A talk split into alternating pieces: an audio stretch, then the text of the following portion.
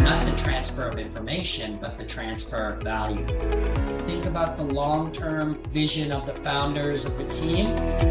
Welcome to Delight, hosted by Xerox499. For each episode, we will invite global influencers and bring you the hot topics in crypto.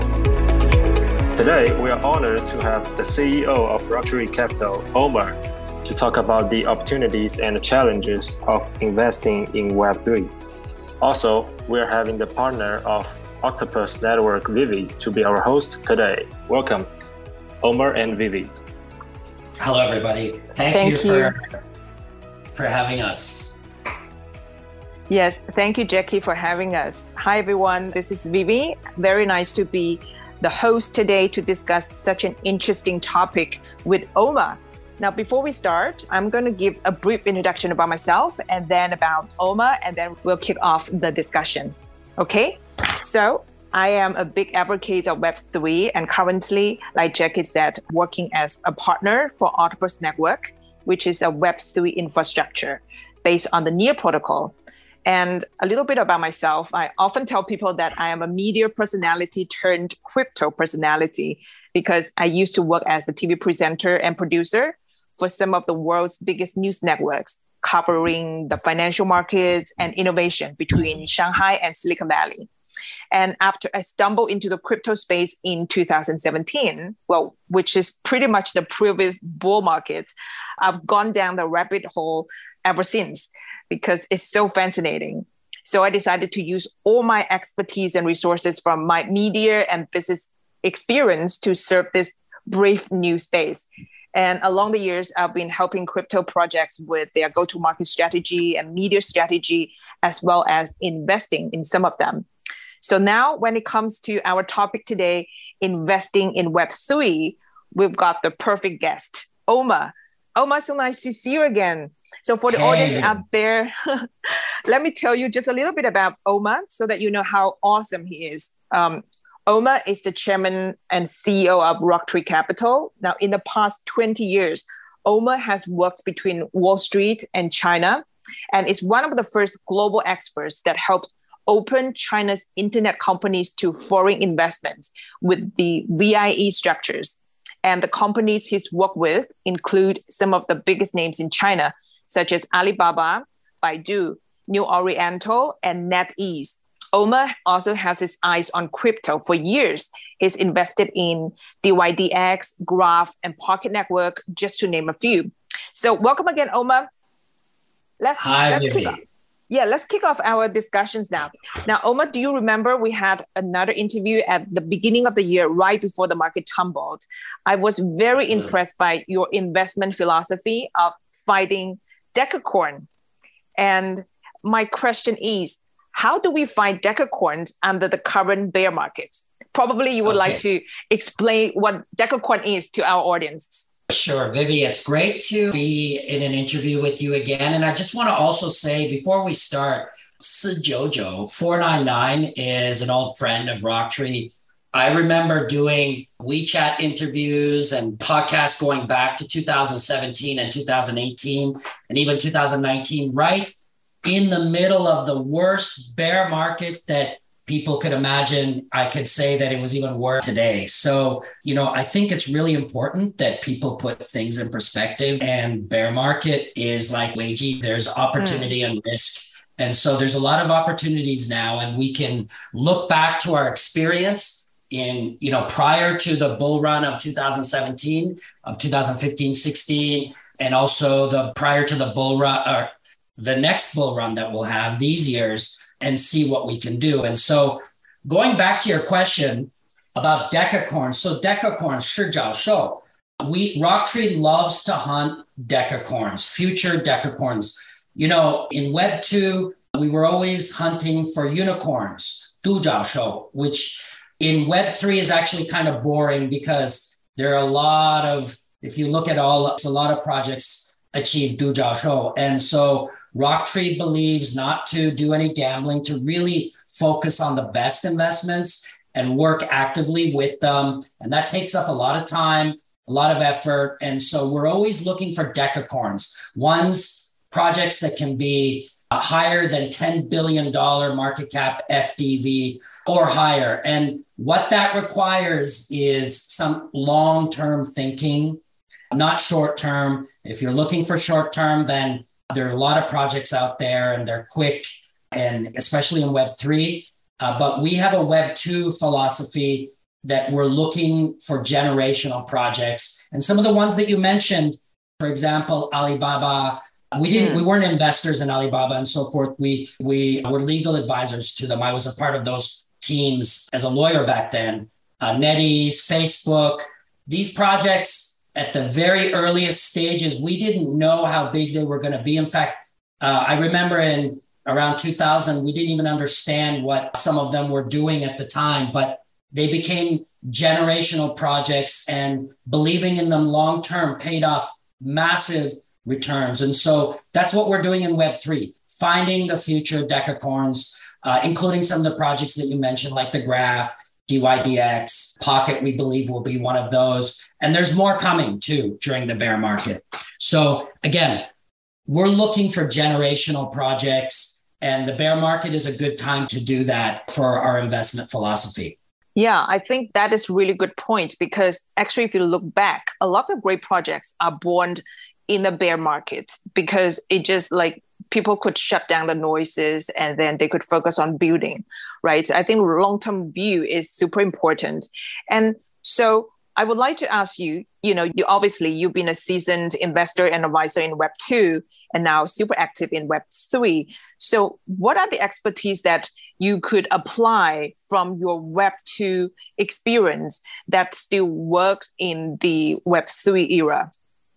So, our investment philosophy, one of them is to invest into teams. And we, the people who brought me to China originally, in 1996 to Beijing were Xu Xiaoping and Yu Minghong. And um, what they, you know, both of them went on to become, with Wang Qiang, became big angel investors. And our partner fund, Gen Fund, Zhenge Jijin, we learned a lot from them. And, and that is that they invest into teams in Web 2 because going through Xin Dongfang, you see some of the top, top talents.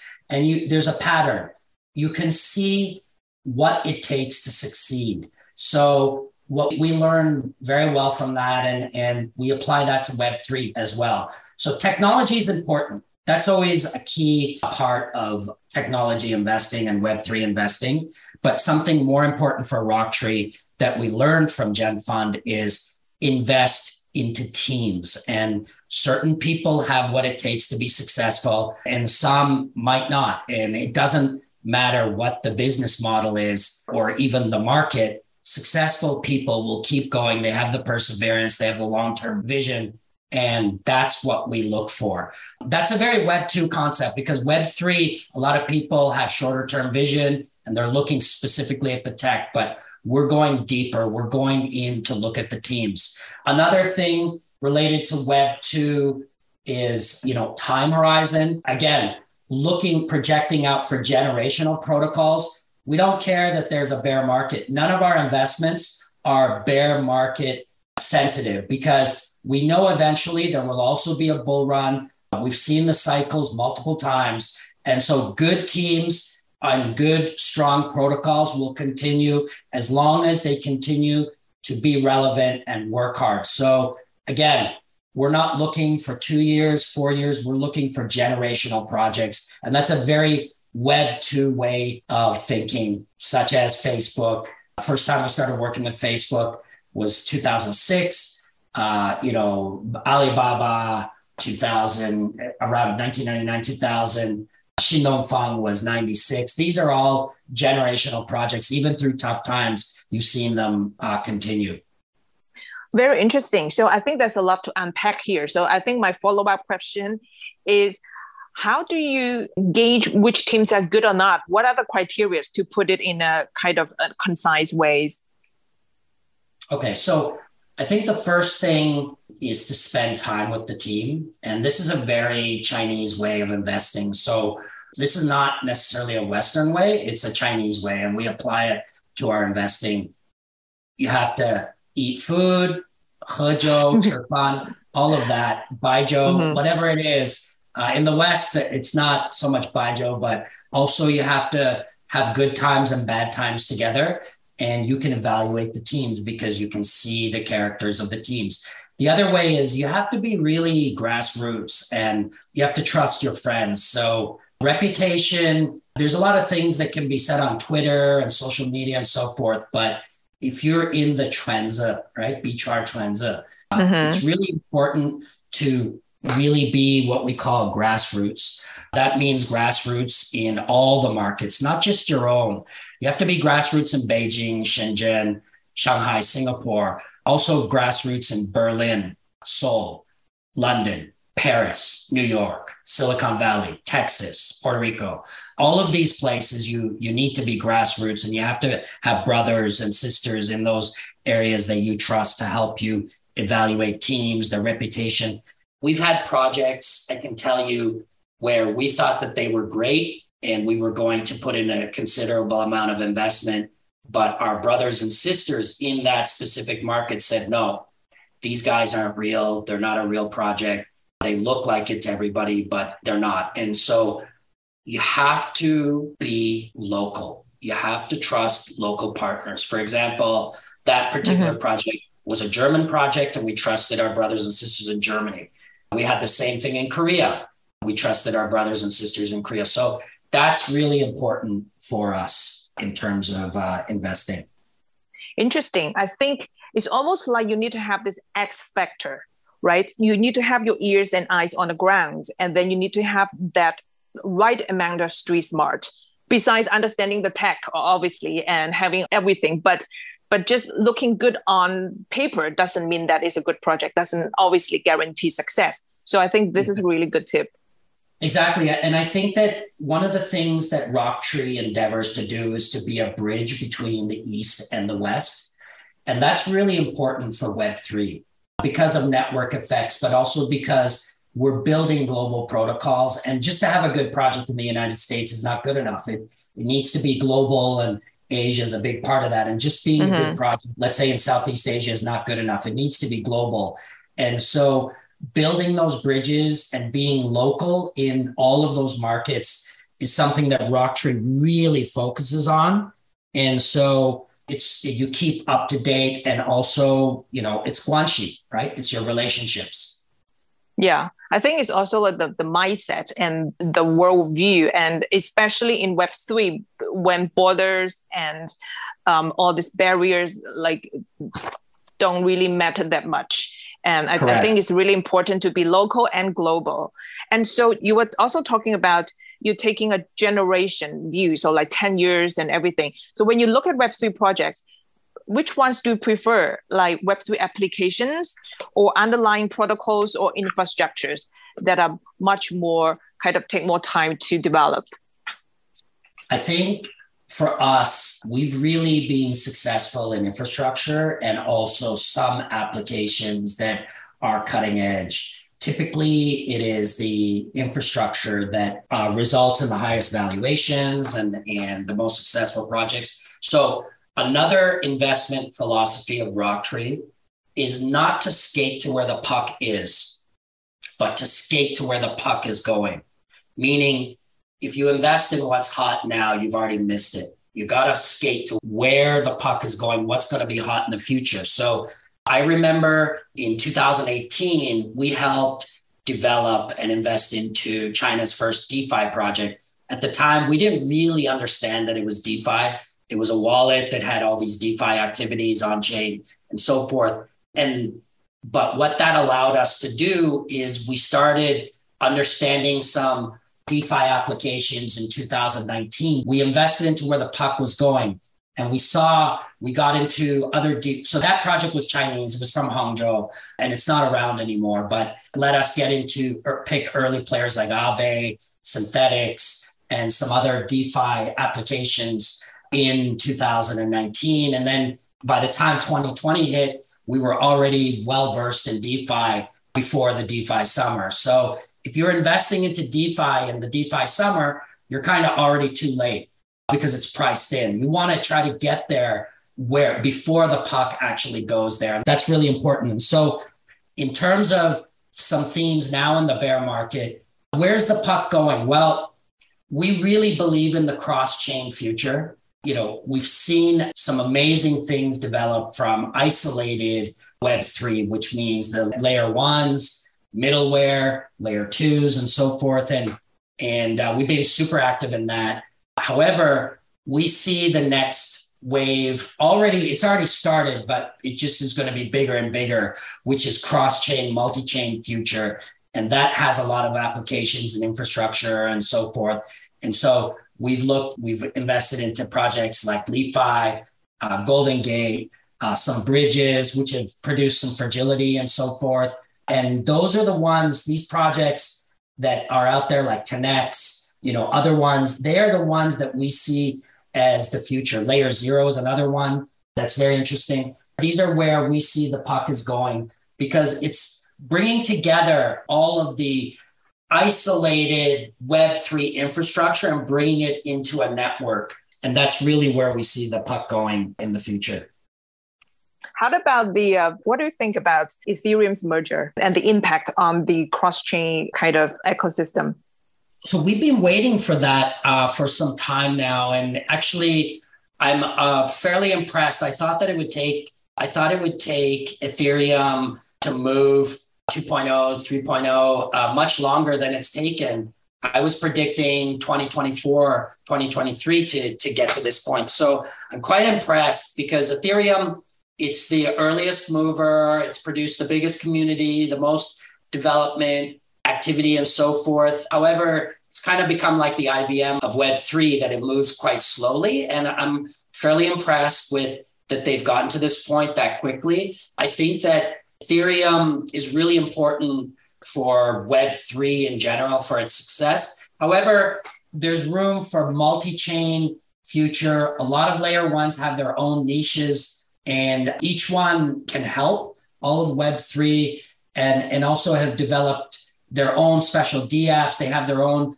use cases and so forth. And so I think for Ethereum, they want to encourage this. There's something called Metcalfe's law, which says that as the network expands, it becomes more valuable. The value of the network is the uh, users squared.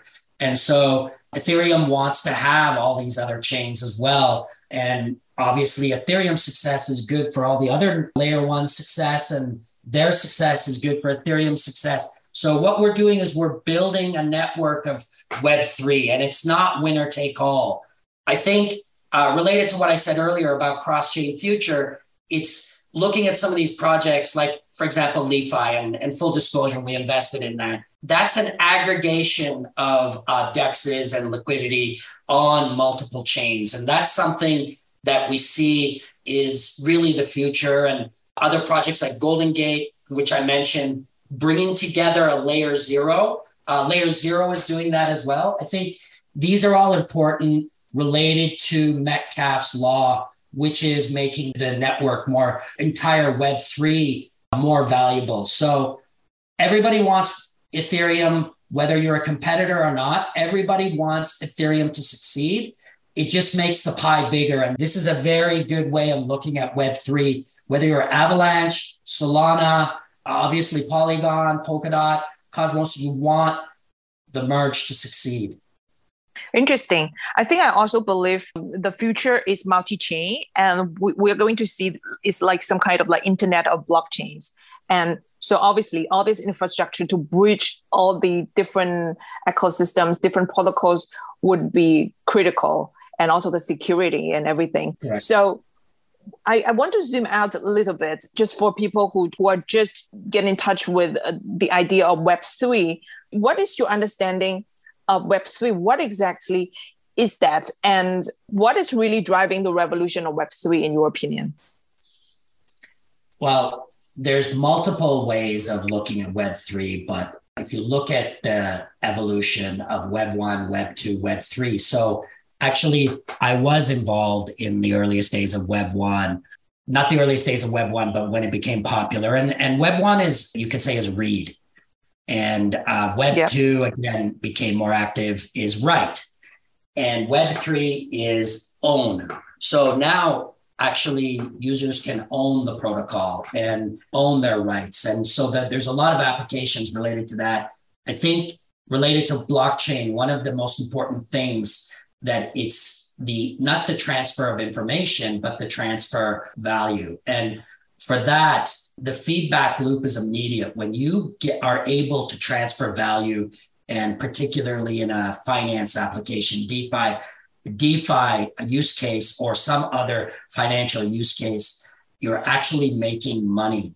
That's the fastest feedback loop in between Web 1, Web 2, and Web 3. And so I think in the earliest days of Web 3, this is really the biggest indicator. That doesn't mean that that's the only Web 3 application. There's many more applications of Web 3 in it because it's decentralized, trustless, and so forth. But right now, in its earliest days, the ones that have succeeded the most are not areas that where you know you improve voting or you improve food standards or you improve other areas. It's the ones where the feedback loop is money. So I'll give you an example. We Rocktree did the very first back in 2018. We did the very first tokenized real estate project, and we we thought security tokens would be a big trend at the time, and and obviously real estate is big, and tokenizing real estate was a really innovative idea at the time, and we did the first project that was in Brooklyn, and the problem was, and I can say that everything went well, but it wasn't successful. And the reason it wasn't successful is because real estate, when you get a real estate return, you're getting a return of 3%, you're getting a return of 7%, you're getting a return of 20%, or even of 30%. And 40% is considered a grand slam home run. In Web3, 30% or 40%, we consider that actually a failed project from Rocktree standards. Uh, we're looking for multiples 10x, 30x, 50x, 100x, even higher. And so the feedback loop on that type of application for Web3 just is not sexy enough. It's not interesting enough. Just like we said that Dujiao Shou is not interesting enough in Web3. We're looking for Shijiao Shou, uh, Decacorn. So again, looking at things that feedback loop where there is a financial incentive is the earliest days of adoption in web3 that's not where things are going to be five ten years from now but that's certainly the, the state of web3 today. And it has been for the past four or five years. Definitely. I, I can see that. Um, the financial application is one of the obviously kind of most obvious applications in crypto today. And that is also where it attracts some of the uh, criticism or problems you know that we are seeing from many web3 projects which is a lot of projects use tokens to subsidize new users and everything.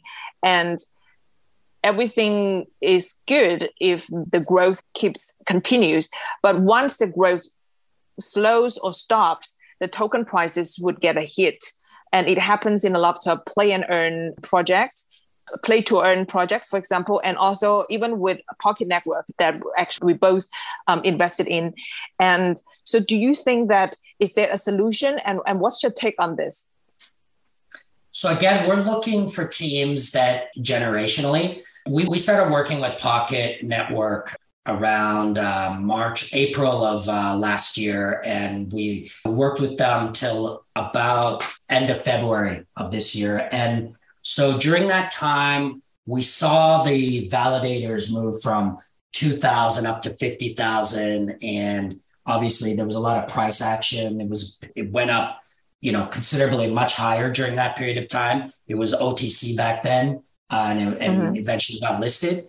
I think like a big part of that is that, it, again, it's generational. What we're looking for is metrics on the blockchain. And so the relays increased during that time, the usership increased during that time, and the, the speed went to parity with the centralized uh, application, which is Alchemy. And so I think that something that we're not interested in projects where okay, now it's a bear run and that's it. The project is over. We're looking for projects, okay, like projects like Pocket and so forth. When the bull run comes back, then things will also rise again during that time as usership grows, as confidence in the market grows. We want projects to be around. I think with some of the things you said in GameFi, that's a huge risk. We really believe in GameFi, but we believe in the merger of Web 2 and Web 3 gaming as opposed to pure Web 3 gaming. Because the problem with pure Web 3 gaming is that the timeline, the thinking horizon is really, really short four months, six months, eight months. And so what this does is it produces tokenomics that are not uh, sustainable. And we've seen that in multiple areas of crypto. You know, for example, DeFi had a lot of that going on where it was just moving from one DeFi protocol to another based on the rewards that were being given, and it wasn't sustainable. That's not what we do. For example, one of the projects we worked with very closely and we love is DYDX. We spent a lot of time with this project. We invested early, and DYDX is the type of project, it doesn't matter whether it's 2021 uh, 2022, 2023, 2024, 2025. We still believe in it in the project, and the project delivers returns because the team delivers, and their thinking is the right ethos for Web3, which is to move towards decentralized uh, protocol, to deliver top technology, a team that does what it says, a team that's thinking long term. And so you've seen the uh, maturation, the evolution of DYDX continue to become a protocol that, regardless of bear market, bull market, it will continue to just stay on its path.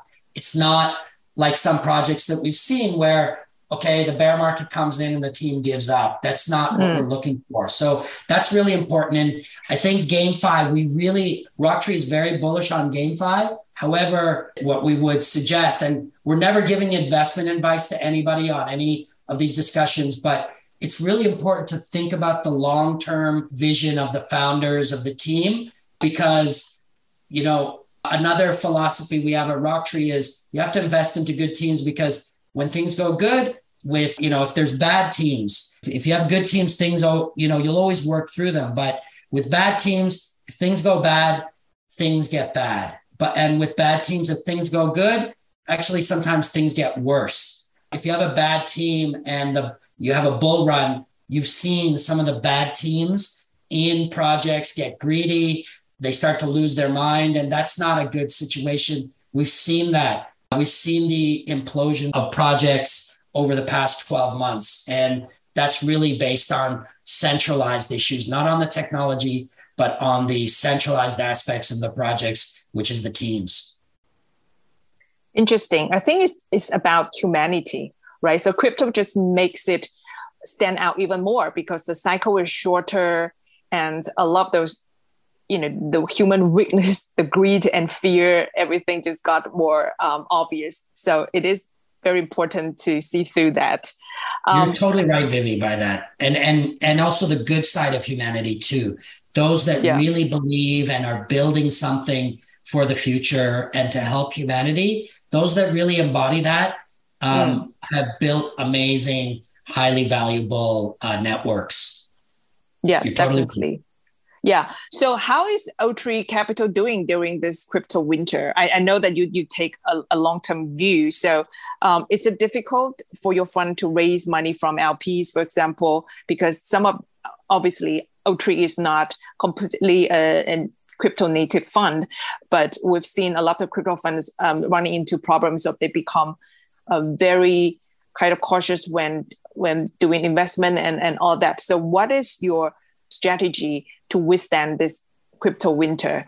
How, how are you doing? So Rocktree doesn't need to raise capital. Uh, we've been investing for a considerable amount of time, and we're not going out to raise capital. We did have a DeFi arm where we raised capital and we closed that at the end of December of last year. But in terms of our main fund, we don't need to raise capital. So the it doesn't matter whether it's a bull run or a bear run. We're not subject to those issues. On the DeFi side, we needed to expand team and to have a much larger team because DeFi is a very different animal than angel and venture investing. It's very different. and mm-hmm. there needs to be Chinese walls between uh, that type of investing. DeFi, you need you need a team that's twenty four seven and um, has different skill sets, and so uh, the wider team requires some raising of capital. But in terms of Rocktree's main investing of angel and merchant banking early stage deals where we help grow them, we don't need to raise capital. So we'd be totally fine. That's good to know. And also, your DeFi arm closed your round um, last December. That's also a good timing.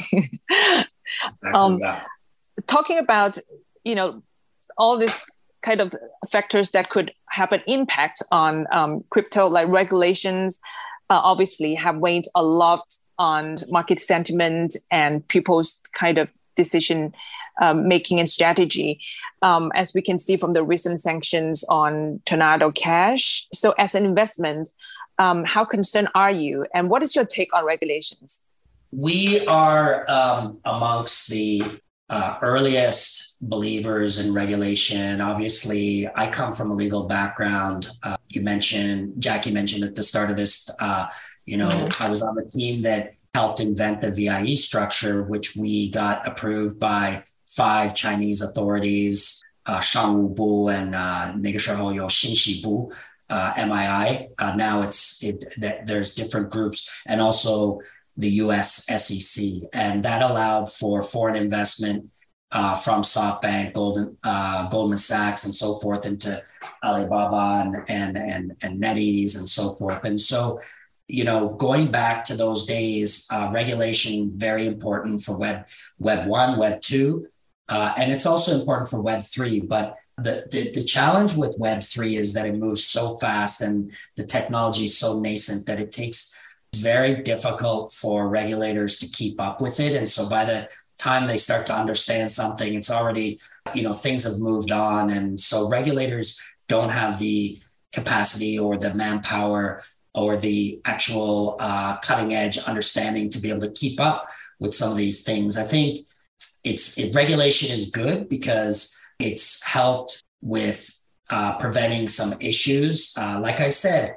a lot of the blowups that we saw in 2022 were not related to DeFi. It wasn't related to the software or the protocols themselves.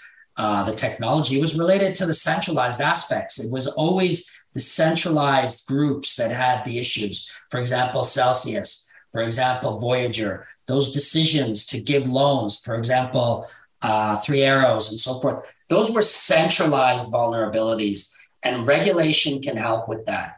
Tornado Cash is something that's highly con- controversial because it's the first time OFAC has looked, the US government treasury has looked at something that's not a centralized issue, they're actually putting on a blocked list software, smart contract. And that is unique. And we don't agree with that actually. Uh, and so there will be in, in the United States uh, challenges to that. It's not actually going after a specific entity or person. It's going after software, which is unprecedented. Uh, however, I'm not sure that that's going to win because for the US government, uh, Treasury, uh, this type of issue is highest on the list, is amongst the highest.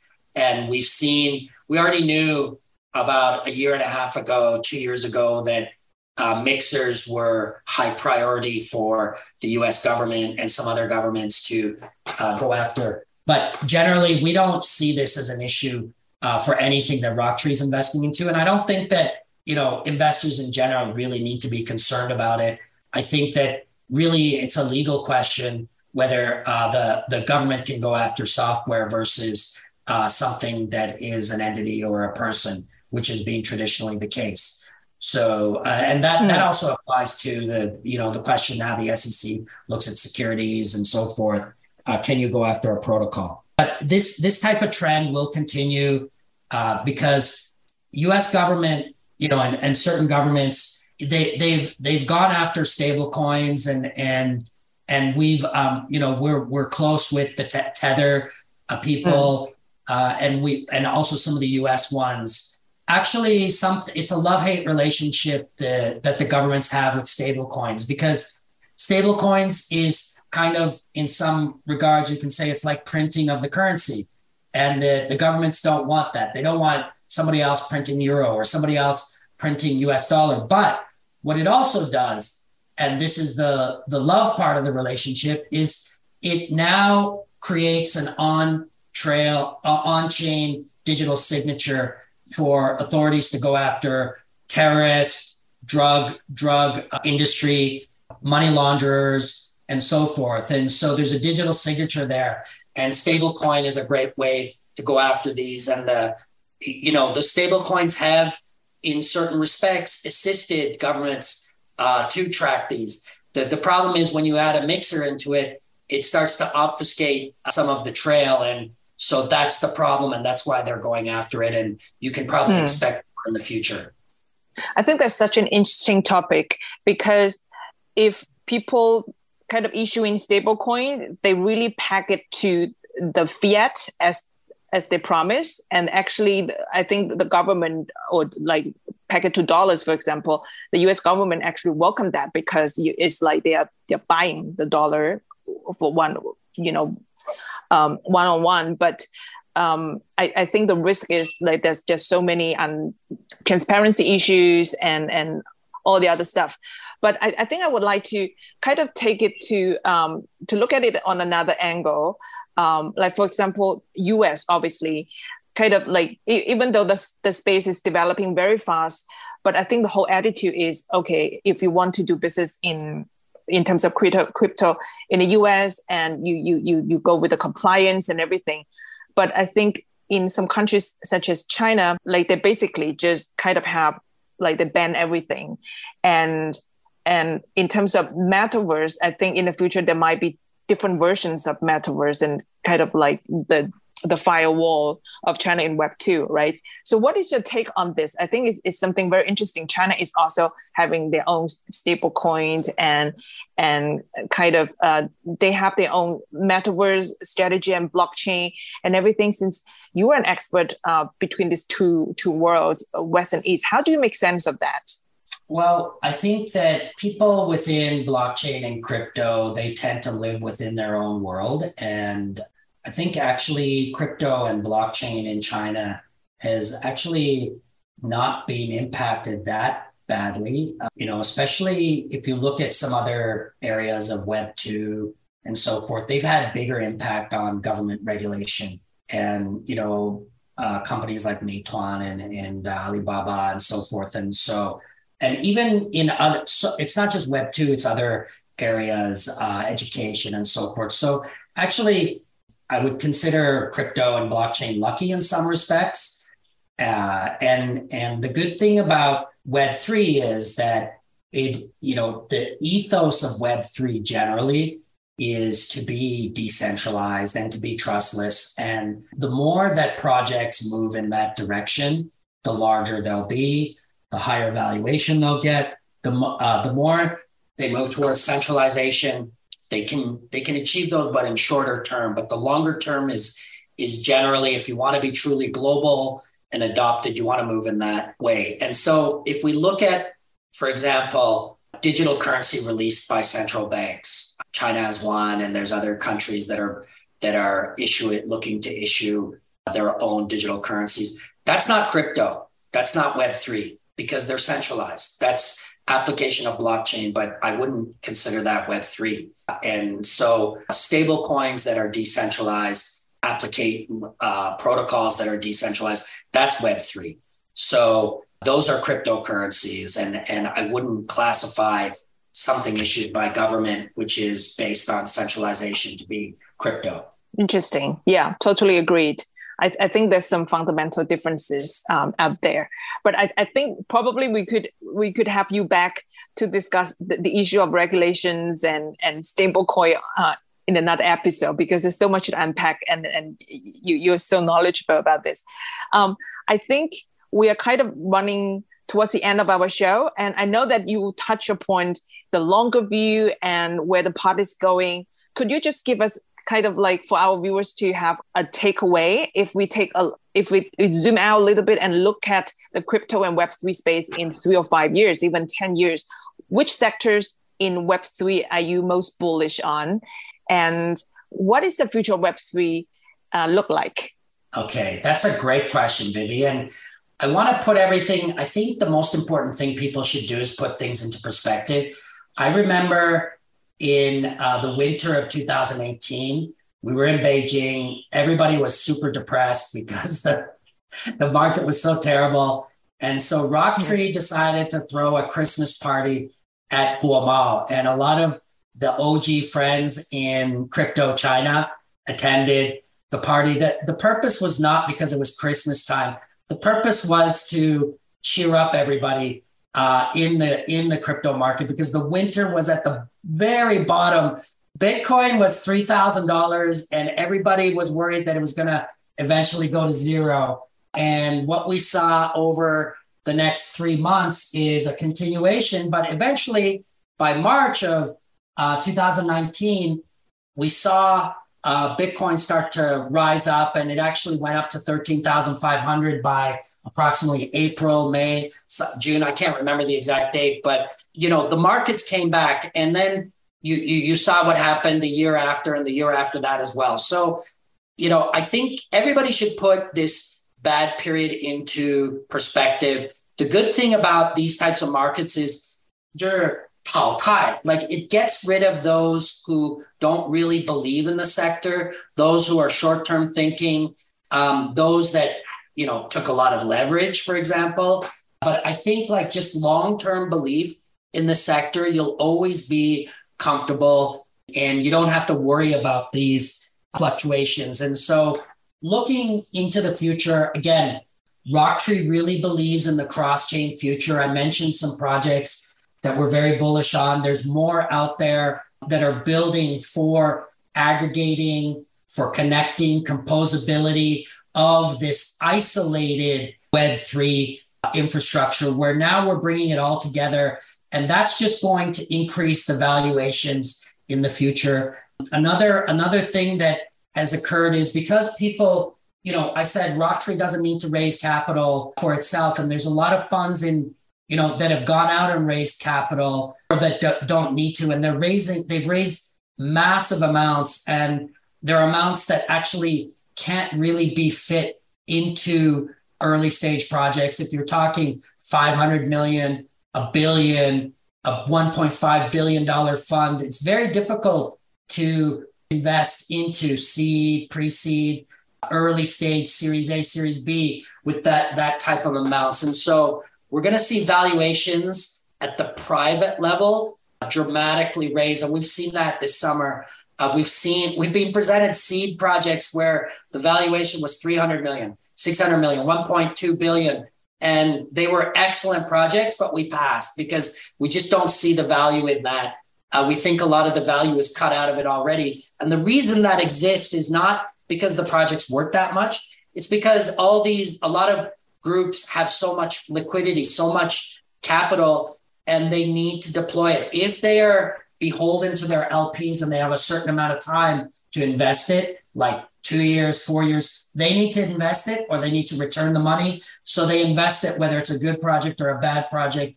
It doesn't matter what valuation that they want the valuation to be higher. But we still have to remember that those projects eventually will go public. Those projects will eventually list and then there's additional investors coming into that. And so the valuations have to be reasonable. So I think that's really an important thing to watch for over the next two to three years. This is a big trend people should be cognizant of. You know, be careful of projects where the private valuations have been so massive that there's nowhere to go. Uh, there's not too much upside in the project left anymore. That's important. But over the next like three to five years, it's just going to get bigger and bigger. Rocktree, you know, we came from Quire GM Wall Street, uh, TradFi, and we see the smartest minds from traditional finance moving into Web3. We see the smartest minds in Web2 development, technology moving into Web3. That's true in Silicon Valley. That's true in China. So, whether it's on the finance side, whether it's on the development side, whether it's on the marketing side, whether it's on the legal side. The smartest people are moving into Web3. And when you have young, smart people moving into a sector, it's unstoppable. And so over the next three to five years, We're super bullish. The trends will continue. But mm-hmm. again, you need to invest into long term thinking projects. Exactly. And thank you so much for putting things in perspective to us and helping us to see beyond the hype, basically. Thank you so much again, Omer.